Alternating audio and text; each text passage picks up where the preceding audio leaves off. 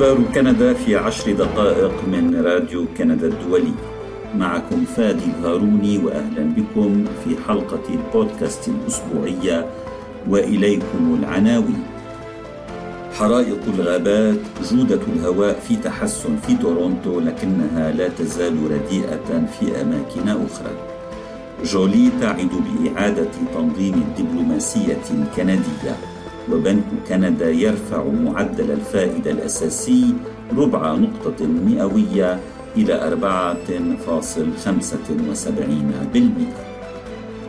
4.75% التفاصيل من راديو كندا الدولي. تلاشى اليوم دخان حرائق الغابات الذي خيم فوق تورونتو لعدة أيام ما أدى إلى تحسن ملحوظ في جودة الهواء في كبرى مدن كندا من حيث عدد السكان. وزارة البيئة الكندية التي أصدرت بيانات خاصة عن جودة الهواء في تورونتو عدة أيام هذا الأسبوع لم تصدر اليوم أي تحذيرات بهذا الشأن. فصباح اليوم حصلت تورونتو على تصنيف مخاطر معتدلة فيما يتعلق بجودة الهواء. ومع ذلك ظل تلوث الهواء الناجم عن حرائق الغابات أعلى بكثير من المستويات الصحية في قسم كبير من جنوب مقاطعة أونتاريو وشمالها وفي العديد من المدن والبلدات في مقاطعتي بريتش كولومبيا وألبرتا في غرب البلاد.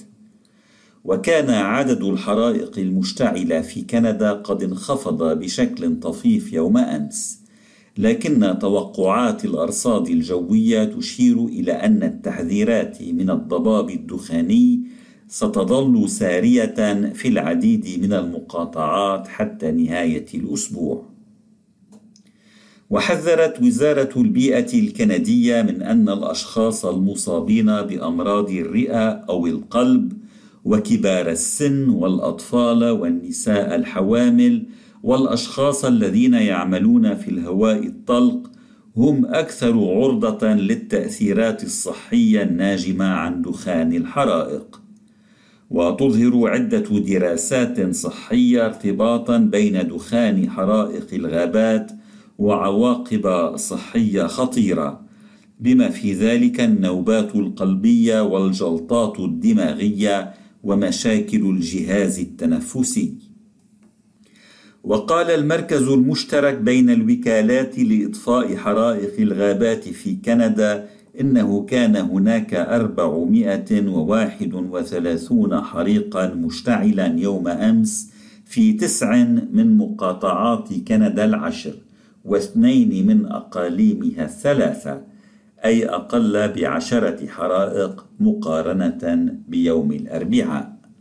وقضت النيران على أكثر من ثلاثة وأربعين ألف كيلومتر مربع من الغابات منذ بداية العام الحالي وهذا حتى قبل بداية الأشهر الأكثر سخونة في السنة. يمكنك الاشتراك في أخبار كندا باستخدام التطبيق الذي تختاره أو عن طريق زيارة موقعنا على الإنترنت راديو كندا.ca rci وعدت وزيرة الخارجية الكندية ميلاني جولي بوضع خطة بحلول الخريف المقبل لإعادة تنظيم الخدمة الخارجية. بحيث يتوفر للدبلوماسيين فهم أفضل للغات والمواضيع ذات الصلة بمهامهم. من الأهمية بمكان أن نضمن أن لدينا دبلوماسية حديثة ومتكافئة مع أهدافنا ومع القرن الحادي والعشرين قالت الوزيرة جولي في خطاب ألقته يوم الأربعاء أمام جميع رؤساء البعثات الكندية المجتمعين في أوتاوا. ووعدت الوزيره بخطة تنفيذية بحلول الأول من أيلول سبتمبر لإعادة تنظيم الطريقة التي توظف بها وزارة الشؤون العالمية دبلوماسيين وتدير بها شؤون موظفيها وأنظمتها الداخلية وترتب بها أولويات مواردها. ويأتي هذا القرار في الوقت الذي يعاني فيه العالم من نزاعات جديدة وتغيرات مناخية وتنامي السلطوية كما أنه يأتي في أعقاب سلسلة من الحوادث والمراجعات المحرجة داخل وزارة الشؤون العالمية التي تضم عدة وزارات من بينها وزارة الخارجية. أنت تستمع إلى البودكاست الأسبوعي من راديو كندا الدولي. حرصا منه على دفع الاقتصاد إلى التباطؤ رفع بنك كندا يوم الأربعاء معدل الفائدة الأساسي ربع نقطة مئوية إلى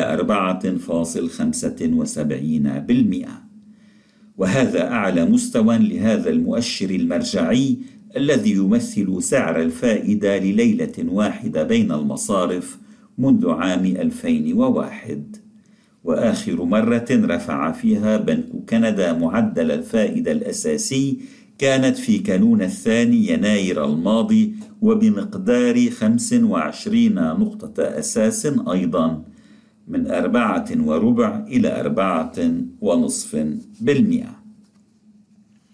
وكان بنك كندا يتوقع آنذاك نموا اقتصاديا بنسبة واحد بالمئة في عام 23 وبنسبة 2% في عام 24 لكن الأسبوع الماضي أفادت وكالة الإحصاء الكندية أن الاقتصاد الوطني نما بمعدل سنوي نسبته 3.1%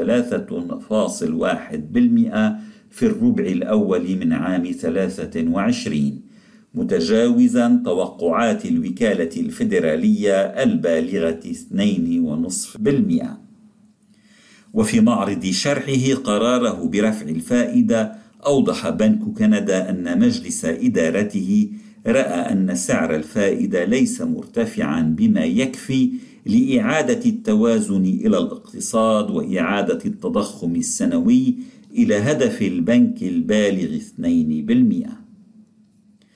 وفي خبر اقتصادي آخر فقد الاقتصاد الكندي 17 ألف وظيفة صافية في أيار مايو الفائت وارتفع معدل البطالة 0.2 نقطة مئوية إلى 5.2% وفق ما أفادت به اليوم وكالة الإحصاء الكندية. وجيل الشباب هو الذي عانى بشكل أساسي من انخفاض التوظيف في أيار مايو مع فقدان 77 ألف وظيفة في صفوف العمال المتراوحة أعمارهم بين 15 و 24 عاماً. وأدى فقدان هذه الوظائف إلى زيادة معدل البطالة لدى الشباب في كندا بواحد فاصل واحد نقطة مئوية إلى عشرة فاصل سبعة بالمئة في أيار مايو. لكن هذا التراجع في التوظيف لدى الشباب قابله إيجاد ثلاثة وستين ألف وظيفة لدى الشريحة العمرية خمس وعشرين أربع وخمسين سنة. وعلى الرغم من ارتفاع معدلات التضخم والارتفاعات التسعة في معدل الفائدة الأساسي من قبل بنك كندا منذ آذار مارس 22 في محاولة لإبطاء الاقتصاد المحموم فإن ارتفاع معدل البطالة الشهر الماضي هو الأول منذ آب أغسطس الفائت. وأثرت التراجعات المسجلة في أيار مايو بشكل رئيسي على الخدمات المقدمة إلى مؤسسات الأعمال وخدمات الدعم للأبنية والخدمات المهنية والعلمية والتقنية. وارتفعت في المقابل الوظائف في قطاعي التصنيع والخدمات العامة خلال أيار مايو. وكانت بشكل رئيسي مقاطعات أونتاريو ونوفاسكوشا ونيوفنلاند ولابرادور هي التي عانت من أكبر الانخفاضات في التوظيف في الشهر المذكور. أما المقاطعات الأخرى فلم يسجل فيها تغير ملموس. حلقة البودكاست لهذا الأسبوع انتهت. شكرا لإصغائكم.